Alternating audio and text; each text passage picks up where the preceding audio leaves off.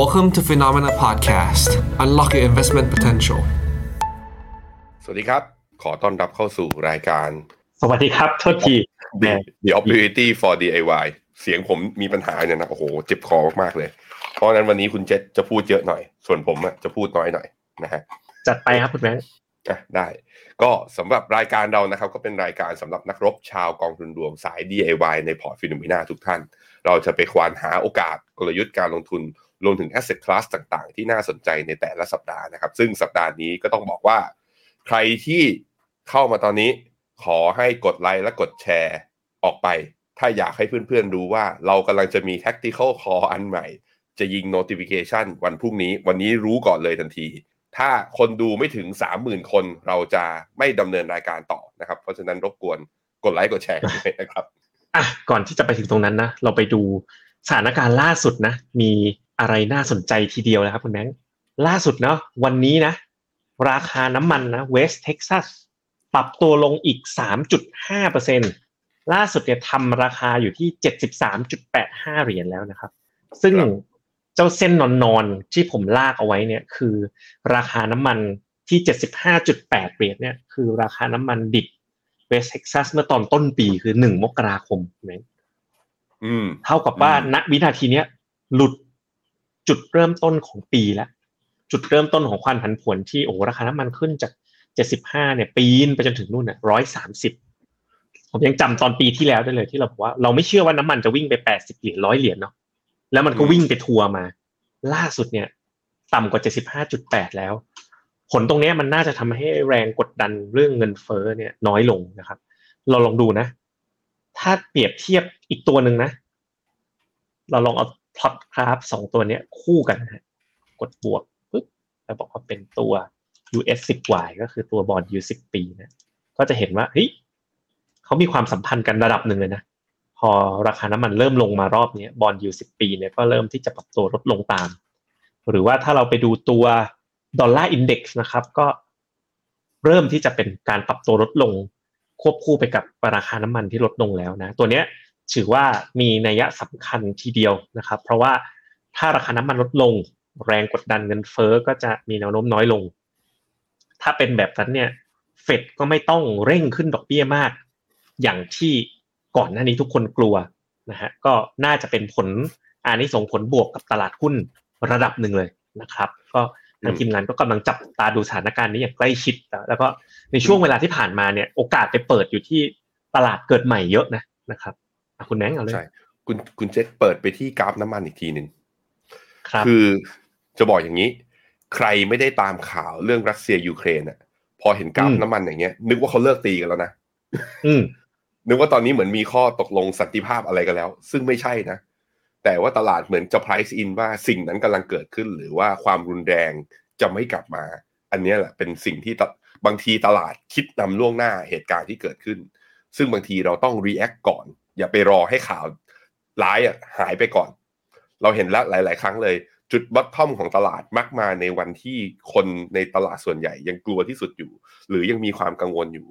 ผมคิดว่าจุดบอททอมของรอบนี้ของตลาดคุณเจษมันคล้าย ๆ กับอยู่แถวๆโซนแถวๆเนี้ยไม่ห่างอืมจากตรงนี้เยอะ อืมครับ ผมเริ่ม ผมเริ่มก็เริ่มใส่ตังค์กลับเข้าไปตั้งแต่เรามีคอตัวหางเสงนะเราคอ EM ผมก็มีมีคุยกับลูกค้ารายใหญ่ ก็เริ่มใส่เข้าไปแล้วก็อืม ลูกค้ารายที่ใหญ่ใหญ่ๆจริง ๆอะเริ่มมั่นใจแล้วเริ่มกลับตลาดมาแล้วเพราะนั้นก็เป็นสัญญาณที่ค่อนข้างดีทีเดียวนะครับ ครับผมแล้วก็วันนี้ก็อีกตัวหนึ่งนะพระเอกของเราซึ่งเดี๋ยวจะมีอยู่ในเนื้อหาของ tactical call วันนี้ด้วยนะครับ ก็ถ้าเราดูกันนะ ตลาดหุ้นเวียดนามนะที่เราแฟลกเอาไว้ในช่วงเวลาที่ผ่านมาว่า มันมีภาพของ bullish divergence เกิดขึ้นเนอะพอ divergence ครับลูกเนี้ยนะครับบนบน time frame day ก็คือ ราคาเนี่ยทำนิวโลไปในรอบที่แล้ว แต่ว่าสัญญาณโมเมนตัมเนี่ย มันไม่ได้ทำนิวโลนะครับ แล้วก็วันนี้ราคาก็ทะลุเนี่ยแนวแนวต้านหลักนะครับ ขึ้นมาเรียบร้อยแล้วอือฮึก็เป็นอีกตลาดหนึ่งที่เราจะหยิบมาอัปเดตกันด้วยวันนี้นะครับ คือตลาดเวียดนามนั่นเอง ก็ขออนุญาตเข้าสู่รายการของเราเลยนะครับ หัวข้อวันนี้ก็มันก็ชัดเจนอยู่แล้วนะถึงจังหวะลงทุนก็คือวันนี้เราจะมีเปิด ไม่ต้องอุบแล้วมีเปิด tactical call นะครับ เวียดนามอีกครั้งหนึ่ง นะครับ แล้วซึ่งก็เดี๋ยวคุณเจษเดี๋ยวตอนที่อืมเข้าช่วงเวียดนามอะเราเข้ากันแบบดีๆ ไปดีๆ เพราะเดี๋ยวทีมงานครับก็จะขออัดอัดคลิปเอาไปไว้ใน tactical call เพื่อคนอ่านก็อ่านไปคนอยากดูก็ดูด้วยต่อไปด้วย เพราะนั้นห้ามเล่นวันนี้ห้ามเล่นตรงนั้นนะโอเค ครับผม โอเคอะเริ่มกันก่อนเลยนะครับอะผมเปิดให้ก่อนแล้วกันนะฮะก็อืม Fear and Greed Index นะครับ สัปดาห์ที่ผ่านมานะ ตลาดโดยรวมก็ดูที่จะ รับความเสี่ยงมากขึ้น เริ่มเริ่มหมุนมาทาง greed แล้วนะ จะเห็นว่าพอราคาน้ำมันเริ่มลงเงินเฟ้อเริ่มลงเนี่ยโอ้ตลาดเนี่ยค่อนข้างจะเริงร่าทีเดียว ก็สวนสวนทางกับตลอดเวลาของช่วงปีนี้ที่ผ่านมาเนอะที่โอ้โหเงินเฟ้อมาราคาหุ้นนี่ไม่ไปไหนเลยลงเอาลงเอานะครับ ตอนนี้ตลาดเข้าสู่หมดไปทางกรีดแล้วบวกไป 64 แล้วนะครับ และประเด็นสำคัญของเราในวันนี้นะครับ ก็คือตัวอ่า หนึ่งนะครับ ก็คือเราจะมา cover กันเรื่องของอพอยิวเป็นแบบนี้ ตอนนี้ global bond เนี่ยกลับมาอยู่ในระดับที่น่าสนใจลงทุน ขณะที่ไทยบอลก็เริ่มน่าสนใจมากขึ้น เพราะว่าแรงกดดันต่อการขึ้นดอกเบี้ยจะเริ่มน้อยลงนะครับเป็นปีหน้าเนี่ยเริ่มเป็นธีมว่าเงินเฟ้อชะลอตัวลงแล้วนะครับ อันนี้ธีมเนี้ยเริ่มเห็นชัดขึ้นทุกที อีกอันหนึ่งสุดท้ายก็คือตลาดหุ้นเวียดนามนะครับ มีสัญญา มีสัญญาณซื้อทางเทคนิค ระยะสั้นนะครับ และ valuation ก็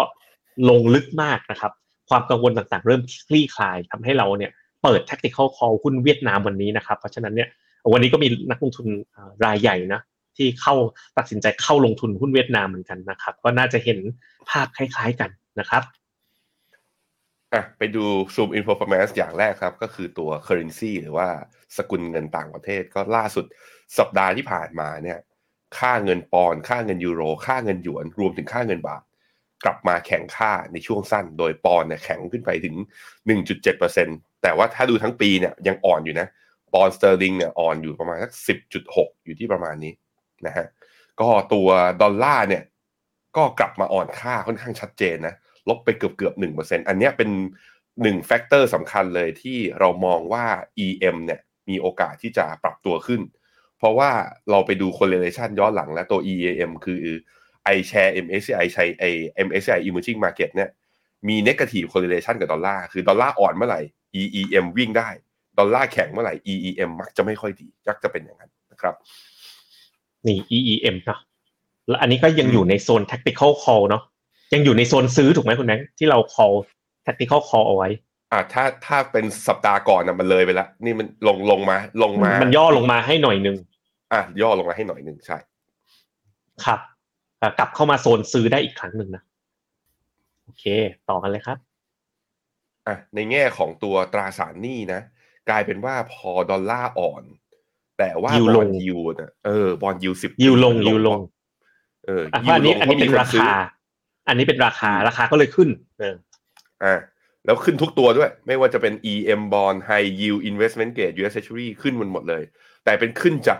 จุดต่ำสุดอยู่แถวแถวๆเดือนที่แล้วนะเพราะว่า year to date เนี่ยจะเห็นว่า ปีนี้เป็นปีที่ถือแคชอย่างเดียวนะ ที่เป็นบวกอะถือน้ำมันอีกตัวหนึ่งนอกนั้นถืออะไรก็ลบไปหมด แต่ว่าจุดกลับเข้าตราสารนี้อาจจะอยู่แถวแถวๆนี้สาเหตุเป็นเพราะว่า ดอกเบี้ยใกล้จะสุดทางแล้วถ้าดอกเบี้ยใกล้จะสุดทางขยับขึ้นได้อีกไม่เยอะ ยิวที่น่าสนใจนะตอนนี้ก็เลยเริ่มมีคนเริ่มเก่งกำไรแล้วเริ่มกลับไปซื้อก็เป็นสัญญาณบวกของตราสารหนี้ที่เราก็คอว่าเฮ้ยใครที่สนใจนะ ก็เอาเข้าไปไว้ในพอร์ตด้วย ก็เริ่มเห็นดอกผลก็เริ่มเห็นกำไรระยะสั้นมาให้กำลังใจกันนะครับ ไปดูที่ asset class performance นะวันนี้ทีมเรามาเปลี่ยนธีมมาเป็นแนวตั้งนะอืมดูล่างสุดก่อนเลยนะครับ ล่างซ้ายนะจะเห็นว่าราคาน้ำมันเนี่ยเฮ้ยไม่เชื่อก็ต้องเชื่อนะ year to date เนี่ย ถ้าเอาณวันที่วันศุกร์ที่ผ่านมาเนี่ยเหลือวันแค่ศุกร์วันศุกร์บวกแค่หนึ่งจุดสี่ถ้าเอาจนถึงเอาตวัอนนเนี้ยนี้นะ ติดลบแล้วถ้าเอาวันเนี้ยติดลบแล้วราคาน้ำมันติดลบแล้ว แล้วอืมสินทรัพย์อื่นๆ มันจะพลิกมาบวกไหมคุณแบงค์ถ้าก่อนหน้านี้น้ำมันบวกทุกอย่างลบนะตอนนี้น้ำมันกำลังจะลบแล้ว ทุกอย่างจะกลายเป็นบวกหรือไม่ สัปดาห์ที่แล้วเป็นแบบนั้นนะยกเว้นแต่หุ้นคอมโมกับซิคลิคอลนะต้องระวังนะอ่าทุกคนคอมคอมนี่โมนี่คุณน่าจะลงแล้วถ้าอย่างนี้รูปรูปนี้พอแนวตั้งแล้วเห็นชัด สัปดาห์ที่ผ่านมา น้ำมันกับค่าเงินดอลลาร์ลงมาด้วยกันนะทุกอย่างบวกเกือบหมดเลยเห็นไหม ตั้งแต่ต้นปีเป็นไง น้ำมันขึ้นดอลลาร์แข็งใช่ไหมทุกอย่างลบหมดเลย อ่า ความสัมพันธ์เนี้ยค่อนข้างชัดเจนนะดูมีทรงนะครับ เพราะฉะนั้นช่วงเนี้ยนะเวลาเห็นถ้าเป็นนักลงทุนที่มีหุ้นอยู่เยอะนะเวลาเห็นราคาน้ำมันลงเนี่ยต้องยิ้มนะครับเริ่มดอลลาร์ยิ้มอ่อนเริ่มยิ้มต้องยิ้มใช่อ่าเริ่มยิ้มได้นะครับ ก็เอ่อถ้าตัวที่มาแรงเป็นไง E- emerging market bond มาแรงสองอาทิตย์ติดแล้วนะอาทิตย์ที่แล้วก็มาแรงอาทิตย์นี้ก็มาแรง เพราะว่าค่าเงินน่ะมันแข็งค่าด้วยไง เพราะ emerging market bond เขาวัดกันเป็นที่สกุลดอลลาร์พอค่าเงิน emerging market แข็งค่า ผลตอบแทนมันก็เลยได้สองเด้งทั้งตัวราคาบอลที่เพิ่มขึ้น แล้วก็เงินดอลลาร์เนี่ยที่เขาอ่อนค่าลงด้วยนะครับ ก็อืม risky asset ก็มานะแต่สัปดาห์ที่แล้วก็ไม่ได้ขึ้นแรงนะประมาณเนี่ยเปอร์เซ็นต์สองเปอร์เซ็นต์นะครับ ถ้าดูกันเป็นรายตลาดนะฮะก็จะเห็นว่าสัปดาห์ที่แล้วจีน เจอผลกระทบเล็กน้อยนะครับ หลังจากที่ rebound มาพักหนึ่งนะเอเชียจีน emerging market ลบเล็กน้อยดัชนีที่บวกได้ดีสัปดาห์ที่แล้วก็จะเป็นมีฟิลิปปินส์ดาวโจนส์ยูโร MSCI World นะครับ โดยรวมก็สัปดาห์ที่แล้ว develop market กลับแซงขึ้นมานิดนึง ถ้าเราดูกันตั้งแต่ต้นปีนะดัชนีที่บวกได้ก็จะมีนิฟตี้ของอินเดียฟุตซี่ของอังกฤษนะครับ แล้วก็ความแดงเนี่ยก็ดูแดงน้อยลงนะ S&P เหลือลบอืสิบห้าจุดห้าเปอร์เซ็นตนะครับ NASDAQ ยังลบเยอะอยู่นะยังลบยี่แปดเปอร์เซ็นตนะครับ และสุดท้ายนะ วันนี้ก็มีแถมแนวตั้งใหม่กันหนึ่งก็คือตัวราคาโภคภัณฑ์นะฮะก็จะเห็นว่าสัปดาห์ที่ผ่านมาเนี่ยน้ำมันลงนะครับ แล้วก็ราคาทองคำเนี่ยเพิ่มขึ้น industrial metal เนี่ยอันนี้ตัวสะท้อนเงินเฟ้อเนี่ยเริ่มลดลง และ year to date นะจะเห็นว่าตอนเนี้ยราคา commodity นะอย่าง industrial metal นี่เข้าสู่โซนติดลบไปที่เป็นที่เรียบร้อยแล้ว แรงกดดันเงินเฟ้อน่าจะร้อยลงแต่ ราคาสินค้าเกษตรเนี่ยยังยังยังบวกอยู่ แต่ก็ไม่ได้บวกอยู่แบบข้างบนอืมเออ ยังไม่ได้บวกไม่ได้บวกแบบรุนแรงเหมือนช่วงแบบเซว่าอีกสามสี่เดือนก่อนหน้าเนี้ยถ้าถ้าเราดูตัวนี้จะบวกแรงกว่านี้เยอะเลยนะครับขณะที่ทองคำปีเนี้ยแต่ต้นปีก็ยังติดลบอยู่ เรียกได้ว่าเป็นปีที่ผลตอบแทนปีที่ผ่านมานะติดลบทั่วหน้าเลยทีเดียวนะครับ ครับผมอะไปเริ่มกันที่ global bond กับไทยบอลก่อนเลยอะคุณแบงค์ ครับผมเอาเป็นเรื่อง global bond แมทีมงานปูมาเรื่องแนวโน้มสถานการณ์ปัจจุบันนะก็คือ อันนี้เป็นเขาเรียกว่าเป็นหลักการ principle 101อ่าของราคาตราสารหนี้กับตัวอัตราดอกเบี้ย นั่นก็คือราคาบอลเนี่ยจะลงถ้าอัตราดอกเบี้ยในตลาดนั้นเพิ่มขึ้น และในทางกลับกันก็คือถ้าราคาบอลจะขึ้นได้ อัตราดอกเบี้ยในตลาดจะต้องเริ่มปรับตัวลง เขาก็เลยมักจะทำรูปเป็นตัวไม้กระดกณตอนนี้ ซึ่งพอเอาทฤษฎีนี้มาจับกับในสถานการณ์ปัจจุบันก็คือ เราเริ่มเราเห็นมาตลอดนะว่า อเมริกาโดนนำโดยคุณโจมพาวเวลเนี่ยปรับขึ้นอัตราดอกเบี้ยมา 75 basis point 4 ครั้งติด ตอนนี้ดอกเบี้ยนโยบายเขาอยู่ที่ 3.75 ถึง 4 จากต้นปีอยู่ที่ 0.25 อย่างเงี้ยพอขยับขึ้นมาราคาตราสารหนี้ก็เลยร่วง เราเลยเห็น performance ของตราสารหนี้ ไม่ว่าจะเป็น EM bond high grade high yield ร่วงกันทั้งหมด แต่ถ้าดูระยะสั้นเนี้ย พอความคาดหวังเงินเฟ้อลดลงทำให้มีการคาดการณ์กันว่าเฟดจะชะลอการขึ้นดอกเบี้ย เราก็เลยเริ่มเห็น 2 สัปดาห์ที่ผ่านมาบอลไพรซ์เนี่ยหรือราคาตราสารหนี้นั้น เริ่มดีดกลับมา ก็คือไม้กระดกมันเริ่มกลับข้างกันนั่นเองครับ อันนี้ถ้าอะเทียบเป็นตัว global bond กับตัวไทยบอลครับถามว่าเวลาจะเอาเข้าไปในพอร์ตเนี่ยมเอาแบบไหนเข้าไปดีดีกว่า คำตอบก็คือว่ายิ่งอะไรที่มีการ diversify หรือกระจายความเสี่ยงเยอะกว่า มันก็คุ้มในการเข้าเขาเรียกว่ามันคุมความผันผวน แล้วก็ได้หลักการเรื่องการกระจายความเสี่ยงกับ portfolio มากกว่า เพราะฉะนั้นเราชอบบอลที่เป็น global bond มากกว่า ถามว่ามันมีอะไรบ้าง อย่าง global bond นะก็จะประกอบไปด้วย DM bond อยู่ข้างใน DM ก็เป็นพวก US EU Japan EM ก็เนี่ยมีจีน มีเอเชีย มีลาตินอเมริกา แล้วก็ type หรือว่าชนิดของตราสารหนี้ทั้งในตราสารหนี้โลกนั้นก็เยอะด้วย พันธบัตรรัฐบาล หุ้นกู้เอกชน อินฟลชันลิงก์บอลหุ้นกู้เป็นสกุลเงินของประเทศต่างๆ หรือเป็นพวก MBS พวก mortgage Back security asset Back security พวกนี้ก็มีให้เลือกลงทุน เพราะฉะนั้นมันก็เป็นถือว่าเป็นอ่าเขาเรียกว่าเป็นเครื่องมือในการกระจายความเสี่ยงที่ดี ในขณะที่ตราสารหนี้ในไทยเนี่ยเวลาเราลงกองในไทยนะ มันจะแบ่งออกเป็นแค่ 2 ชนิดเท่านั้นคุณเจษมีแค่พันธบัตรรัฐบาลกับหุ้นกู้เอกชน ซึ่งหุ้นกู้เอกชนในไทยเนี่ยเวลาเรากองทุนส่วนใหญ่ไปลงทุนก็มักจะเอาพวก investment grade bond เพราะว่าความเสี่ยงของเฉพาะของ issuer แต่ละตัวเงี้ยอาจจะสูงกว่าไอ้พวก high yield bond ที่อยู่ใน global bond ซึ่งเป็นกองที่มีการกระจายความเสี่ยง แล้วก็มีตัวเลือกในการลงทุนที่เยอะกว่าครับ อันนี้นะ เดี๋ยวนี้เรามีเครื่องมือใหม่คุณนั้นอันนี้ข้อมูลคือดึงมาจากระบบ macro bond ที่เราเพิ่ง subscribe มาใหม่ เอามาใช้คู่กับ Bloomberg แล้วก็ Morning Star เลยนะครับ ก็อันนี้ทางทีมงานก็ลองไปศึกษาเพิ่มเติมนะครับให้เห็นว่ามูลค่าตลาดนะเราพูดถึง Market Cap บ่อยๆโอ้ Market Cap บอลนะทางโลกนี่ใหญ่มากเหมือนกันนะคุณหนึ่งร้อยประมาณเท่าไหร่เกินร้อยสามสิบล้านล้าน US ดอลลาร์นะครับ แล้วก็ ส่วนใหญ่เนี่ยก็จะอยู่กับอเมริกาเห็นไหมอเมริกาเนี่ยก็ ก้อนใหญ่เลยคือสกุลดอลลาร์นะครับ ส่วนที่สองก็จะเป็นก็ไม่น้อยนะ เยนยูโรนะครับ คือ develop market ที่ไม่รวมอเมริกา ผมว่าสองก้อนนี้รวมกันเนี่ย ดูจากสายตานี้ต้องมีเจ็ดแปดสิบเปอร์เซ็นสีเทาเนี่ยจะเป็นตัวจีนนะครับ แล้วก็ emerging market เนี่ยสีส้มๆเท่านั้นเอง emerging market นี่ดูด้วยสายตานี่ผมว่าห้าเปอร์เซ็นถึงเปล่าไม่รู้ นะครับเพราะฉะนั้นถ้าเราดูตลาดตราสารหนี้โลกส่วนใหญ่ก็จะเป็น develop market นะแต่ว่าพวกนี้กู้กันเก่งนะ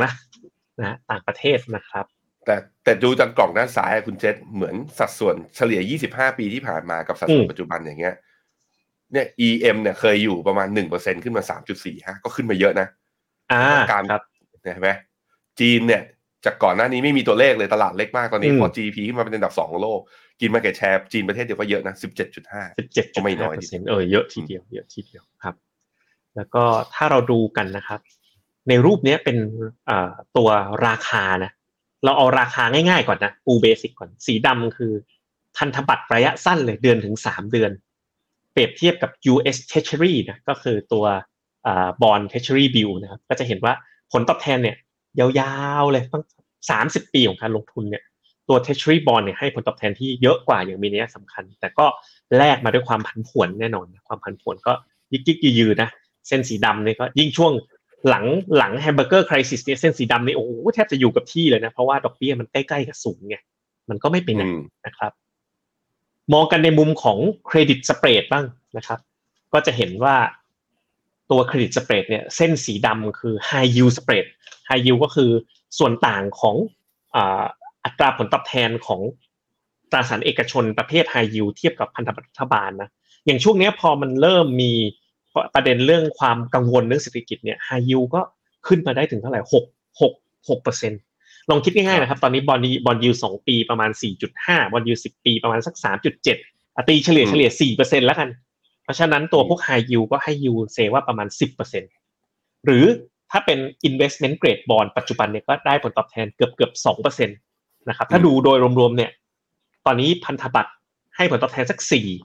ตราสารหนี้เอกชนก็ให้ประมาณเกือบเกือบหกเปอร์เซ็นเข้าไปแล้วนะครับ เพราะฉะนั้นเวลาเราดูตัว credit spread มันก็ต้องดูเปรียบเทียบกับพันธบัตรรัฐบาลกรอบประกอบกันไปนะครับอะเดี๋ยวตรงบอลเนี่ยผมช่วยค่อยๆพาไปแล้วกันเห็นคุณจิบน้ำอุ่นแล้วสงสารนะคุณเก็บเก็บแรงไว้ตรงเสริมตรงไหนเสริมมานะแล้วเก็บแรงไว้ไปตะลุยเอาเฮือกสุดท้ายไปลุยเวียดนามด้วยกันครับอะค่อยๆไปนะ ต่อมานะครับก็จะเห็นว่าตัว PMI นะครับหรือดัชนี IFM เนี่ยที่วัดกิจกรรมของภาคอุตสาหกรรมเนี่ยจะเห็นว่ามันเริ่มก้มลงเนาะก้มลงเรื่อยๆ แต่วันนี้ยังยังอยู่สูงกว่า 50นะยังขยายตัวอยู่แต่ถ้าดูรูปเนี้ยครับ ดูแล้วเศรษฐกิจสหรัฐหนีไม่พ้นเนาะคงได้เจอกับ recession ปีหน้า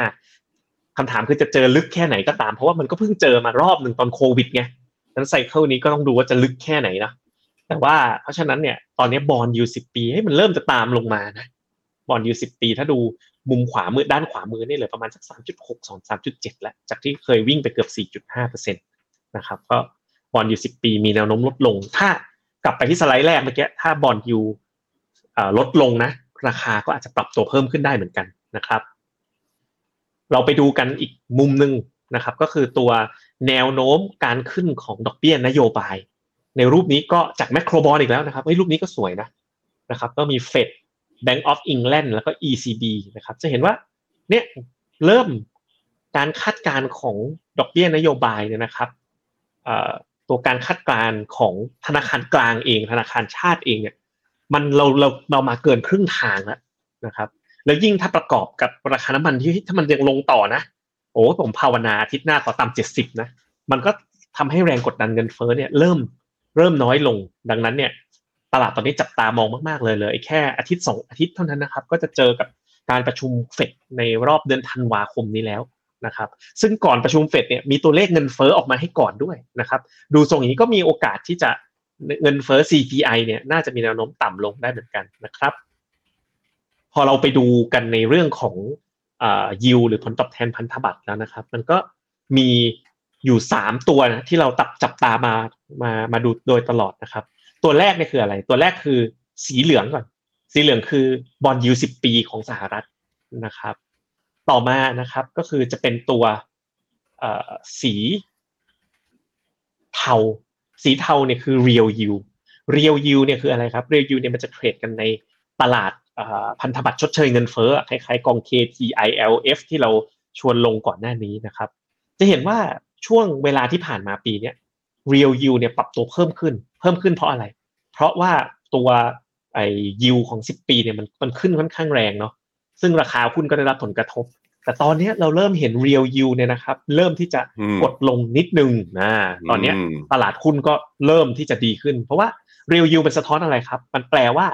ถ้าเราถือพันธบัตร 10 ปีหักด้วยเงินเฟอ้อที่ตลาดคาดการระยะยาวแล้ว ผลตอบแทนที่เราได้คือเท่าไหร่ เมื่อหักเงินเฟอ้อ เพราะถ้าผลตอบแทนของพันธบัตรหักเงินเฟอ้อเพิ่มขึ้น ความน่าสนใจของสินทรัพย์อื่นก็ย่อมย่อมลดลงนะครับมันภาพเนี่ยก็ค่อนข้างผกผันกัน ถ้าเราจำกันได้นะ ช่วงโควิดนะครับ ที่เฟดเนี่ยโอ้โหกดกดเป็นยังไงครับ ช่วงโควิดเนี่ยนะครับ ดูด้านซ้ายมือนะเรียลยูเนี่ยถูกกดนะ จนทะลุไปต่ำกว่าศูนย์แล้วก็ถูกแช่ลงที่แถวๆลบหนึ่งเนี่ยยาวเลย แล้วเป็นไงครับ ในช่วงที่ real yield อยู่ลบหนึ่งตลอดเนี่ยตั้งแต่แถวๆหลังโควิดต่อเนื่องไปจนถึง ปลายปีที่แล้วนะโอ้ตลาดหุ้นช่วงนี้นี่ bull run S&P นี่ขึ้นเป็นเท่าตัวเลยนะครับพอ real yield เริ่มกระดิก tick up ตรงนี้ ปึ้ง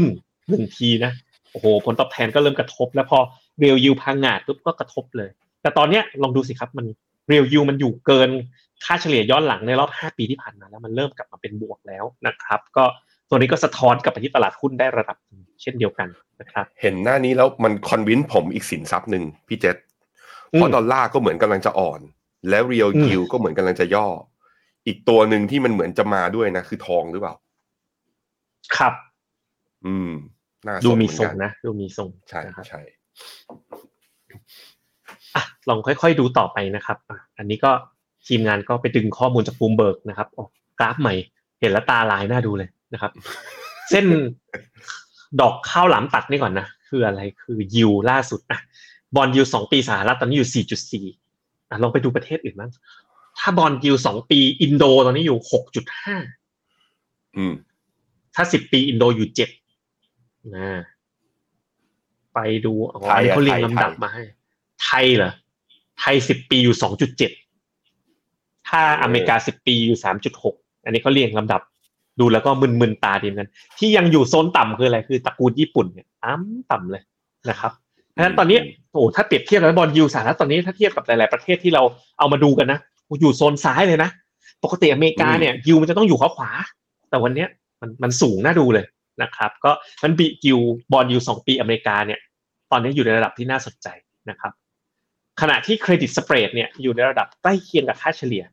นะครับ ก็สเปรดเนี่ยมีหลายชนิดนะก็ดูว่าถ้าเป็นตราสารหนี้ภาคเอกชนโดยรวมเนี่ยนะครับ อยู่ที่หนึ่งจุดสาม ถ้าเป็นอันนี้คือพวก investment grade ถ้าเป็น high yield spread เนี่ยอยู่ 4.35 นะครับ หรือว่าถ้าเป็น emerging market spread เนี่ยนะครับ ก็อยู่ที่ 4.43 ถ้าเป็น high yield emerging market ก็อยู่ 7.4 ถามว่า spread เอาไปทำอะไร เอาไปบวกทับบวกทับตัวพันธบัตรครับ ก็จะได้ออกมาเป็นผลตอบแทนของตราสารหนี้ภาคเอกชน เช่นถ้าอเมริกาอยู่ประมาณแถวๆ4% บวกสเปรดเข้าไปอีก 1.3 ก็ 5%กว่าๆเป็นต้นนะครับเพราะเครดิตสเปรดตอนนี้ใกล้เคียงกับค่าเฉลี่ย แต่ก็ต้องระวังนิดนึง ถ้าแบบเศรษฐกิจเข้าสู่ recession จริง ๆ ความสามารถในการชำระหนี้ลดลงเนี่ยก็อาจจะเป็นไปได้ว่าcredit spread มันอาจจะขึ้นสูงกว่านี้นะครับ ก็เป็นไปได้เช่นกันนะฮะครับผมอะกลับมาดูของไทยบ้างนะครับ ของไทยนะครับ เส้นสีส้มเนี่ยคือเงินเฟ้อ เส้นสีดำคืออัตราดอกเบี้ย ตอนเนี้ย การคาดการณ์นะครับของรูมเบิร์กเนี่ยมองว่าเงินเฟ้อของไทยเนี่ย แกนขวานะปีจาก 6.1นะมันไหลเร็วนะคุณแบงค์จะลงมา 2%เมื่อเป็นอย่างนี้แล้วแปลว่าอะไรแปลว่าแบงค์ชาติเราก็ไม่ต้องเร่งรีบในการขึ้นดอกเบี้ย จากระดับปัจจุบันที่ 1.25%นะครับ ก็ดูแล้วเนี่ยน่าจะขึ้นอย่างช้าๆ ผมว่าปีหน้านะหลาย ๆประเทศจะเป็นทรงเนี้ยก็คือเงินเฟ้อเริ่มกดลงมา เพราะฉะนั้นความเร่งร้อนในการขึ้นดอกเบี้ยมันเริ่มหายไปนะครับ ขณะที่ถ้าเราดูยิวพันธบัตรไทยนะ เมื่อกี้สิบปีสหรัฐอยู่สามจุดเจ็ดของไทยตอนนี้อยู่สองจุดหกสองปีของไทยตอนนี้อยู่หนึ่งจุดเจ็ดหกเท่านั้นเองขณะที่สหรัฐอยู่สี่จุดห้านะครับ ก็มันก็มีเกร็ดความรู้นิดนึงนะ บางคนไปลงตราสารหนี้ต่างประเทศนะ จังหวะในการลงทุนเนี่ย ไอ hedging cost ที่เขาบอกว่า hedging เนี่ยมันแพงหรือถูกเนี่ยมันอยู่ที่ส่วนต่างดอกเบี้ยถ้าเวลาอเมริกาอย่างสองปีเมื่อกี้อยู่4.5 ของไทยสองปีอยู่1.76นะ hedging cost ก็คือเอาเอา1.76ลบด้วย4.5มันก็ได้ประมาณเกือบเกือบ3เปอร์เซ็นต์แปลว่าไปซื้อบอลอเมริกานะ เออได้ห้ากว่าแต่โดนจ่ายโดน hedging cost 3เปอร์เซ็นต์แต่ถ้าสมมติว่าบอลยูไทยอะมันสูงกว่าอเมริกาเหมือนเมื่อก่อนนะ hedging cost มันจะกลับข้างกลายเป็น hedging gain ทันที อันนี้ก็เป็นเกร็ดความรู้นะครับว่าเวลาเราป้องกันความเสี่ยงค่าเงินเนี่ย ถ้าดอกเบี้ยเราสูงกว่าเนี่ย มันจะเป็น กำไรจากการป้องกันความเสี่ยงไม่ได้เป็นการขาดทุน แต่อย่างปัจจุบันเนี่ยดอกเบี้ยเราต่ำกว่าก็จะเป็นการขาดทุนนะครับก็สรุปมุมมองนะครับ ถ้าดูโดยรวมนะปัจจุบันเนี่ยที่ผ่านมาบอลยูมันขึ้นมาจนถึงระดับที่น่าสนใจแล้วนะครับ แล้วก็เมื่อดูโดยรวมนะครับ ก็เลยคิดว่าเฮ้ยกองทุนปราสาทหนี้นะทั้งโลกนะครับ โดยเฉพาะตราสารหนี้โลกแล้วก็ตราสารหนี้ไทยเนี่ยน่าสนใจ เราก็เลยไปเจาะดูนะครับ กองตราสารหนี้ที่เป็นไฮไลท์ของเรานะครับ โหรูปนี้ดีมากเลย ไม่รู้เพิ่งเคยเห็นครั้งแรกนะทำมาตั้งนานอยู่กับใช่อยู่กับ GIS มาตั้งครับเขาบอกอย่างนี้เขาบอกว่าย้อนกลับไปในหลายๆ crisis อันนี้ผมบอกเลยว่า น่าจะเป็นสไลด์เรียกแขกของ PIMCO เลยนะฮะเขาบอกว่าในหลาย ๆ รอบที่ผ่านมาเนาะ peak yield นะ ในรอบของตอนที่กลัว tapering นะยูของพอร์ตเนี่ยอยู่ที่หกจุดสองเจ็ดตอนโควิดยูเนี่ย ตอนนั้นมันกลัวเรื่องอะไร กลัวเรื่อง credit spread yield ดีดขึ้นไปถึงแปดเปอร์เซ็นตนะครับครับมันก็จะมีในหลาย ๆ รอบ แต่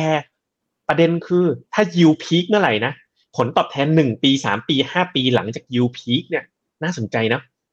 หลัง taper เนี่ย yield peak ที่หกจุดสองเจ็ดผลตอบแทนปีถัดมาสิบเปอร์เซ็นสามปีถัดมาหกเปอร์เซ็นต่อปีนะห้าปีถัดมาห้าจุดหกเปอร์เซ็นต่อปีนะครับ รอบโควิดก็เหมือนกันyield peak ตอนโควิด 8.16 พอช่วงที่ยูลงปีถัดมาผลตอบแทนได้23.8เปอร์เซ็นต์และปัจจุบันเนี่ยโอ้ yield ของพอร์ตเนี่ยมัน peak มากเลย ซึ่งถ้าเรามองว่าเฮ้ยตอนนี้ bond yield อเมริกาเนี่ยมัน peak ไปแล้วเนี่ยโอ้ผลตอบแทนอย่างกองพิมโค JS เนี่ยน่าสนใจมากๆเลย ผมเห็นสไลด์นี้ผมยังซื้อเลยนะ UGIS ขีด N นะถ้าเชื่อว่า yield peak แล้วนะครับ และยูของพอร์ตตอนนี้เท่าไหร่นะครับ กองพิมโค JIS ปัจจุบันเนี่ย yield to maturity 6.62เปอร์เซ็นต์นั้นไม่คิดทำเป็นเล่นไหมนะ หกจุดหกสองเปอร์เซ็นมันมันเยอะแล้วนะ แล้วก็เป็นคอร์เปรสเนี่ยอยู่ห้าห้าเปอร์เซ็นตนะครับ ก็อันนี้เอออันนี้ไม่ใช่พิมโค JS ขออภัย เป็นพัท KKP GU Bond ขีด H อีกกองหนึ่ง พิมโคในยูก็สูงนะครับ current yield ของพิมโคตอนนี้เขาบอกแปดจุดห้าเปอร์เซ็นต์เลยตอนนี้น่าจะลงมาหน่อยหนึ่งแล้วขณะที่ KKP GU Bond ขีด H อยู่หกจุดหกสองเปอร์เซ็นต์ก็ถือว่าไปลงในกองตราสารหนี้สหรัฐเนี่ยได้ยิวเกือบเจ็ดเปอร์เซ็นเนี่ย ผมว่ามันเข้าโซนที่น่าสนใจแล้วนะครับ เพราะฉะนั้นก็ผมว่าน่าสนนะ ถามคุณนรงว่า UGIS ขีด N พอจะซื้อไหมใหญ่ๆได้ไหม ผมว่าน่าสนใจนะครับ ในจังหวะนี้อะแต่อันนี้เป็นมุมหนึ่งคือ มันอยู่บน assumption ว่าเงินเฟ้อมันเริ่มที่จะเอาอยู่แล้วนะ ซึ่งตอนนี้ Data ต่างๆ มันเริ่มชี้ไปอย่างนั้น ผมว่าสิ่งที่จะตามมาคือพวกภาคอสังหาค่าช่งค่าเช่าอะที่มันขึ้นไม่หยุด มันต้องเริ่มมีสัญญาณชะลอตัวลงบ้างนะครับ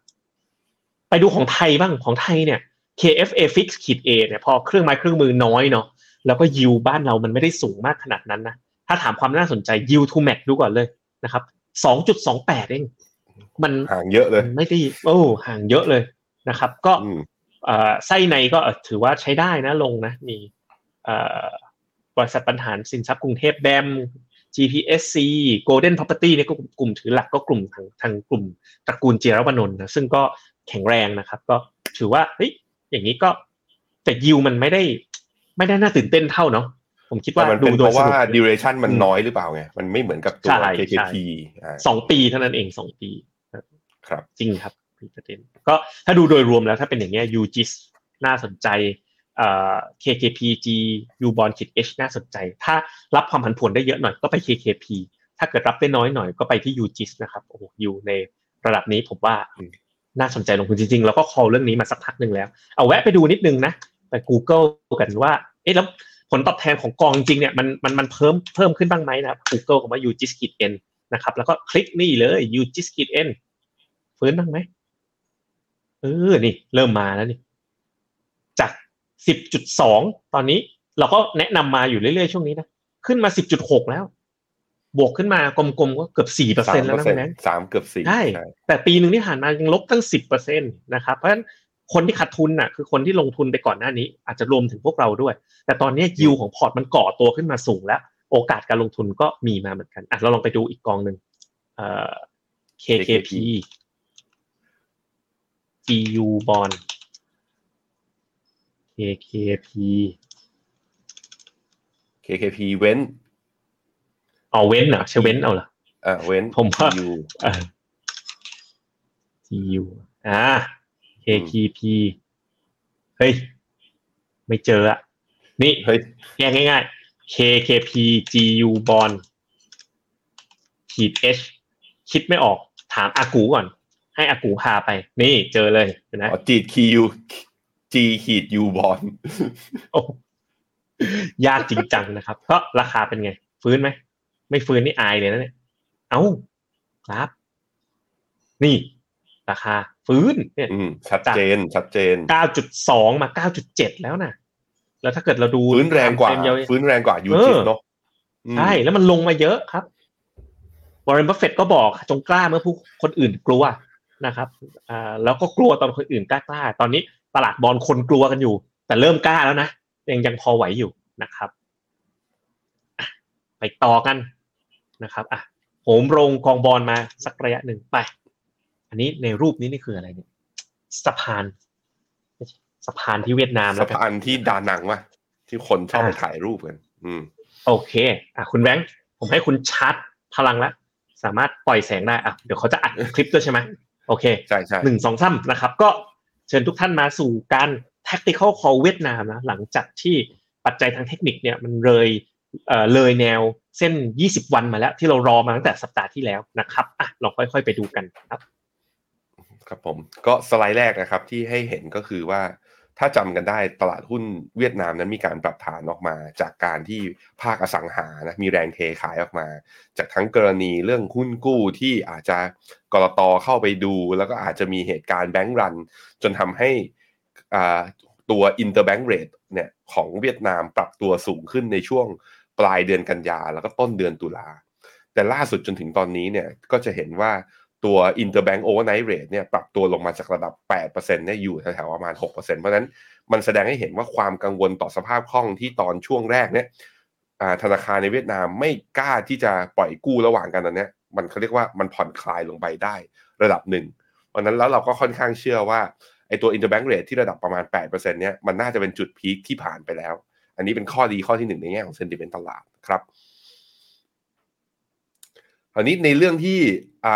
เว็บของ WFE นะ World Federal of Exchange เนี่ยอยู่ดีชื่อของตลาดโฮจิมินห์ซิตี้มันหายไปเนี่ยคนก็กังวลกันอีกว่าเฮ้ยมันเกิดอะไรขึ้น เพราะว่าถ้าไปอยู่เป็นเมมเบอร์ของ World Federation เนี่ย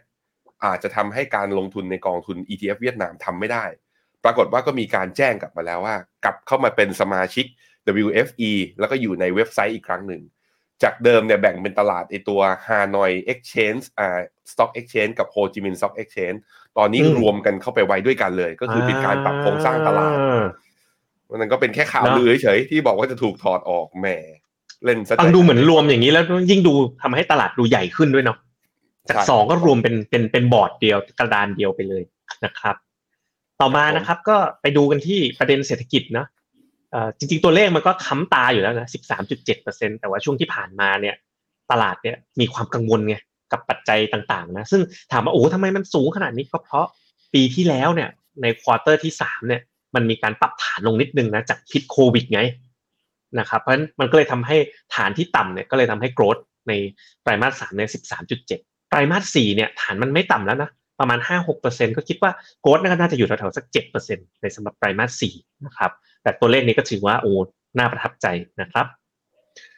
เงินเฟ้อของเวียดนามบ้างนะครับ ก็ถ้าเปรียบเทียบกับอเมริกาเนี่ยก็ไม่ได้ไม่ได้มากกว่าเลยนะครับ ขึ้นมาเลย inflation target ของ SBV ธนาคารชาติเวียดนามที่ 4%ล่าสุดเดือนตุลาเนี่ยก็อยู่ที่ 4.3%นะครับ แต่ว่าด้วยปัจจัยในปัจจุบันเนี่ยตัว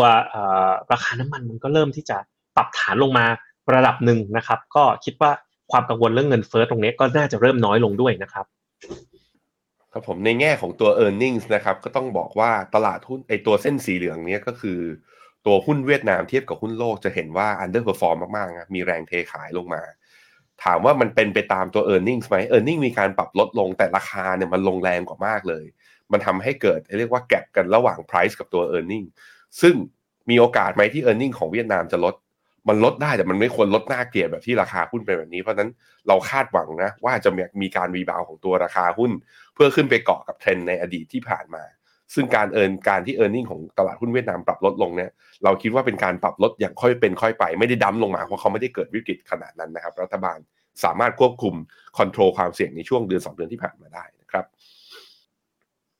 อันนี้อีที่น่าสนใจอีกตัวหนึ่งนะ เป็นรองจากตัวเทคนิคเลยก็คือว่าในช่วงที่ตลาดหุ้นเวียดนามมีการเทขายลงมาเนี่ยปรากฏว่านักลงทุนต่างชาติดูเนี่ย foreign fund flow เนี่ยมีการกลับเข้าไปซื้อนะ เส้นสีเหลืองเนี่ยโดยเฉพาะนับตั้งแต่เข้าเดือนพฤศจิกาเป็นต้นมาเนี่ยหุ้นเวียดนามยังทำนิวโลนะ ก่อตัวเป็นบูลลิเจเวเจนเหมือนนักลงทุนต่างชาติเหล่านี้ไม่รอสัญญาณ confirm เห็นบูลลิเจเวเจนเห็นอินเด็กซ์ทำ new low นะ เริ่มกลับเข้าไปซื้อถัวเฉลี่ยกันเข้าไปในช่วงหนึ่งเดือนที่ผ่านมาอย่างมีนัยสำคัญทีเดียวครับ ไปดูกันที่ ETF flow บ้างนะครับ ก็จะเห็นว่าเฮ้ยมีคนมองเห็นโอกาสตรงนี้เหมือนกันนะ ช่วงที่ตลาดลงมาเนี่ย ปรากฏ ETF มันสะท้อนอะไรสะท้อนเงินของนักลงทุนสถาบัน สะท้อนเงินนักลงทุนรายย่อยด้วยวันนี้ก็ซื้อ ETF ตรงกันไม่ใช่น้อยนะปรากฏว่าในช่วงที่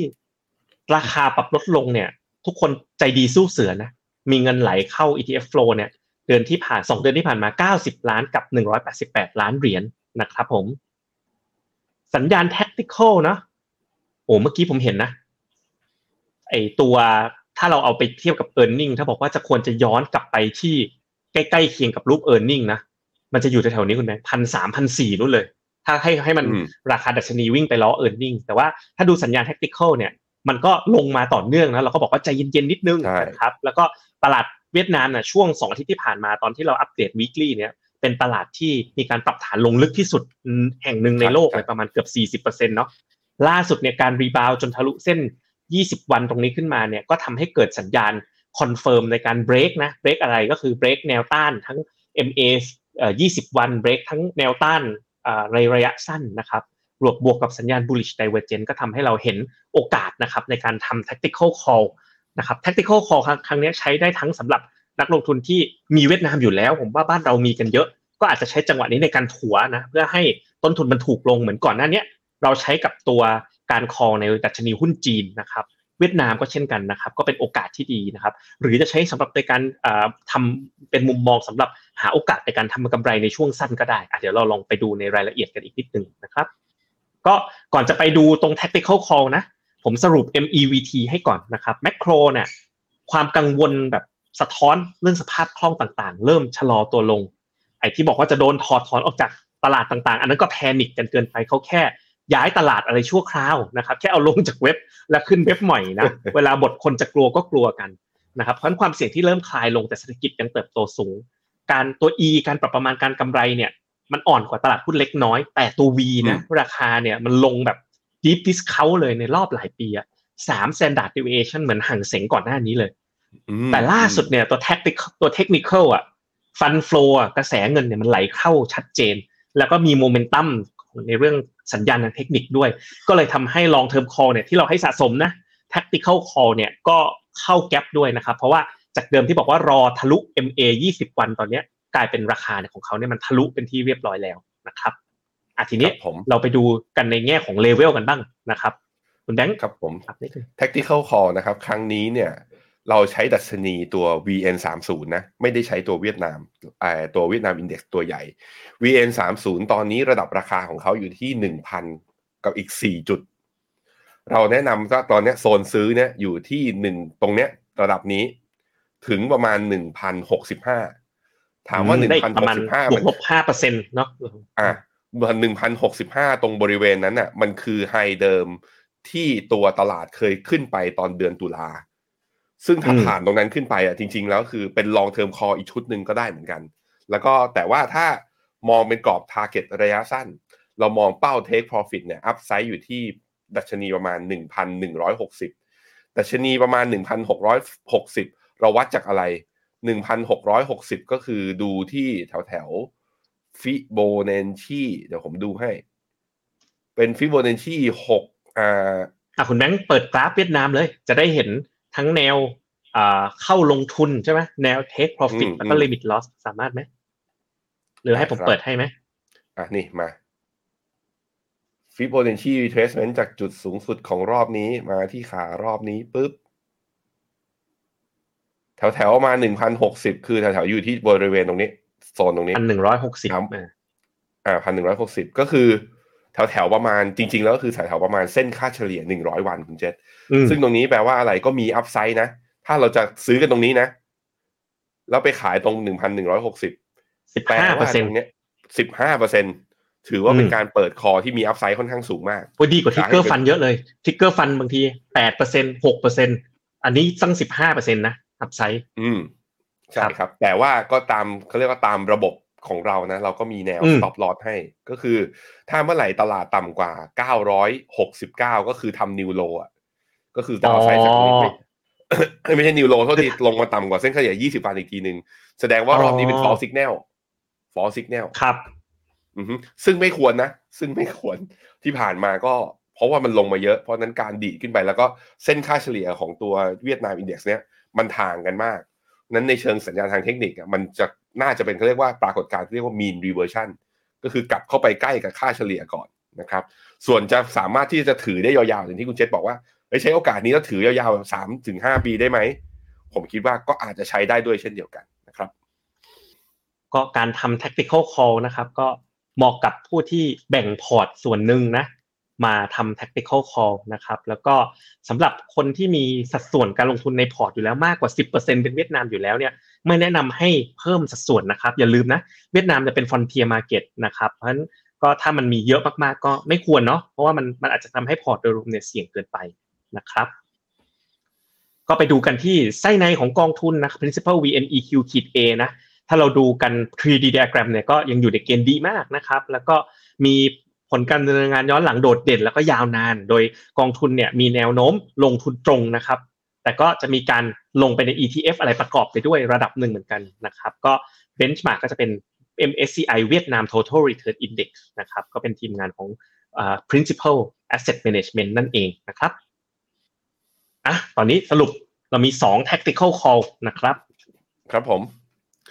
tactical call แรกก็คือตัว emerging market นะครับ ซึ่งเราให้ซื้อกองทุน 2 กองทุนนะ active fund เป็น KSEME อ่า SEMQ กับอีกตัวหนึ่งคือ TMB Eastspring ตัว EMEQ นะครับ ก็อันนี้เป็น call แรกเมื่อเกิดเมื่อ 2 สัปดาห์ที่แล้ว คอล่าสุดคือคอครั้งนี้นะครับ ก็คือเวียดนาม Equity โดยกองที่เราเลือกนี่เป็นกองเดียวเลย เราเลือกมาเจ๋งๆ ตรงๆเลยก็คือ Principal VNEQ ก็เรามอง Target Upside สำหรับ call นี้อยู่ที่ประมาณระดับ 15%ขึ้นไป ใครสนใจพรุ่งนี้ก็เตรียมเงินให้พร้อมครับ กดซื้อได้ที่แพลตฟอร์มของ FINNOMENA นะครับอะในขขนาณะดของ long term call ครับ ก็เป็นประเทศเนี่ยก็ตัวเวียดนามนะก็เข้ามาอยู่ใน list ของเรา long term call มาสักระยะหนึ่งอยู่แล้วในการถือระยะยาว ตัวอเมริกาเนี่ยเราชอบหุ้นเติบโต หุ้น growth เราก็มีการอ่า call ในตัวใครชอบอเมริกานะสาย growth ก็ KUSA จีนเราก็ชอบ K China นะครับ ส่วนถ้าเป็นเอเชียแปซิฟิกเนี่ยก็ซึ่งก็จะมีจีนเป็นสัดส่วนเยอะอยู่ในนั้น เราเลือกกองของกองทุนบัวหลวงนะครับ B Asia เป็นตีมิติกนะครับ ก็ใครไปสายพลังงานสะอาด แล้วก็อ่าอยู่ในจีนเป็นหลักก็ PC Green นะครับ Tech Disruption เราก็เป็นตัวกอง ARK ที่เป็นของ SCB แล้วก็ตัว Semiconductor ของ KKP ESG เราชอบ M Renew กับ K Chain Global Growth เลยอยากได้ growth ทั้งโลก อยากได้หุ้นเทค อยากได้หุ้นที่เป็นการเติบโตเยอะๆ ก็เป็นตัว Belly t i f f o r d ทั้งกองเก่า One UTG แล้วก็กองใหม่ที่เพิ่งออกเมื่อ 2 ปีที่อ่า2ปีที่แล้ว ของกรุงศรี KFGG แล้วก็อีกตัวหนึ่งที่ขาดไม่ได้ Defensive Play ครับ ไม่ว่าสถานการณ์ตลาดพันผวนอย่างไรก็ไว้ใจได้นั่นก็คือ global healthcare เราเลือกกอง KFH healthcare กับอีกตัวหนึ่งคือ B care ของบัวหลวงครับ ก็ช่วงชมสิ่งที่น่าสนใจก่อน Q&A นะครับ ก็ วันพฤหัสนี้นะครับที่ฟิโนเมนาออฟฟิศบ่ายสองถึงบ่ายสี่โมงเย็นนะครับก็จะมีสัมมนารับได้เพียงหนึ่งร้อยที่นั่งนะครับ ก็คือรวมกองทุนน้ำดีประหยัดภาษีปีหกห้านะครับ รับคำปรึกษาเรื่องการลดหย่อนภาษีฟรีในงานนะครับ พบกับคุณธนบดีคุณก้าวนะครับ Head of Special Project จาก p h e n o m e n a นะครับ และรายการต่อไปคริปโตไนท์นะครับ ก็คุณกีตาร์นะครับ คุณเอ็มแล้วก็คุณแก๊ปนะครับ Binance เปพันล้านจะรักหรือจะร้ายนะครับ เป็นหัวข้อของเราในช่วงถัดไปอีก 5 นาทีนะครับ แต่ก่อนจะถึงตรงนั้นเราไป Q&A กันสักหน่อยหนึ่งนะครับอะเดี๋ยวผมดูให้นะฮะคุณพันบอกเข้าไปแล้ววันนี้ KF เวียด RMF ได้ NAV พรุ่งนี้อ๋อเก่งมากเก่งมากนะครับ แสดงว่ารอดูอยู่เหมือนเราไงอ่าเดาได้เลยว่าจะเกิดอะไรขึ้นนะเพราะเราบอกไว้อยู่แล้วว่า เรากำลังน่าจะมีโอกาสได้ tactical call นะครับเอ่อคุณดารณีอะคุณแบงค์อเมริกาเวียดนามจีนตอนนี้อะไรน่าทัวร์เอาเวียดนามอย่างเดียวตอนนี้ ตอนนี้เวียดนามเอาเวียดนามชัดเจนนะอ่า อืม คุณนะเลือกหนึ่งสองสาม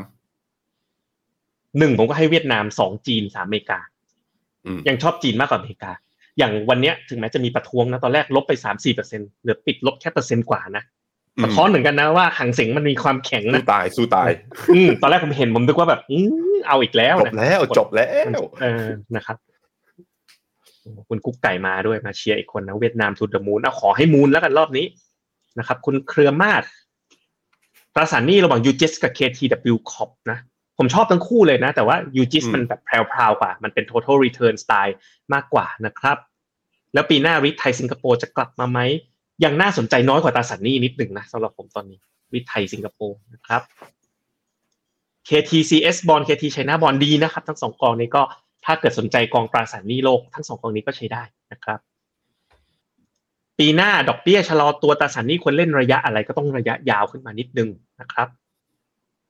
พลังงานสะอาดของจีนมีแค่ PC กีนเหรอครับ ที่น่าสนใจมีตัวอื่นอีกไหมจริงๆมีอีกหลายตัวนะครับ แต่ว่าทางเราอะชอบแบรนด์รถไฟฟ้าเป็นพิเศษ ก็เลยชี้ไปที่ PC Green นะอย่างกองอื่นๆก็ใช้ได้แต่ว่ากองอื่นมันอาจจะหนักไปทางพวกแบตเตอรี่ลิเธียมอะไรอย่างเงี้ยนะครับไอเหมืองแบตเตอรี่อะไรแบบเนี้ยก็จะไม่ค่อยเอ่อไม่ได้ไม่ได้ตรงกับเรื่องของรถไฟฟ้าจีนเท่าที่เราดูนะครับคุณเดียว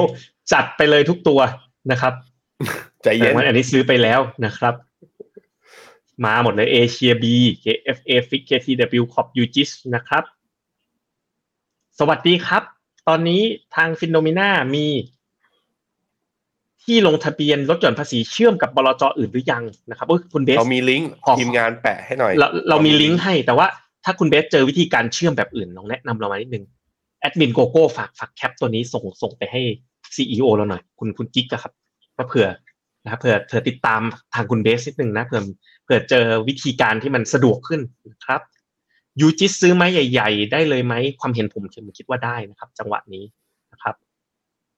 คุณ KKK นะครับพิมโค GIS มีความเสี่ยงเครดิตสเปรดกว่ากองอื่น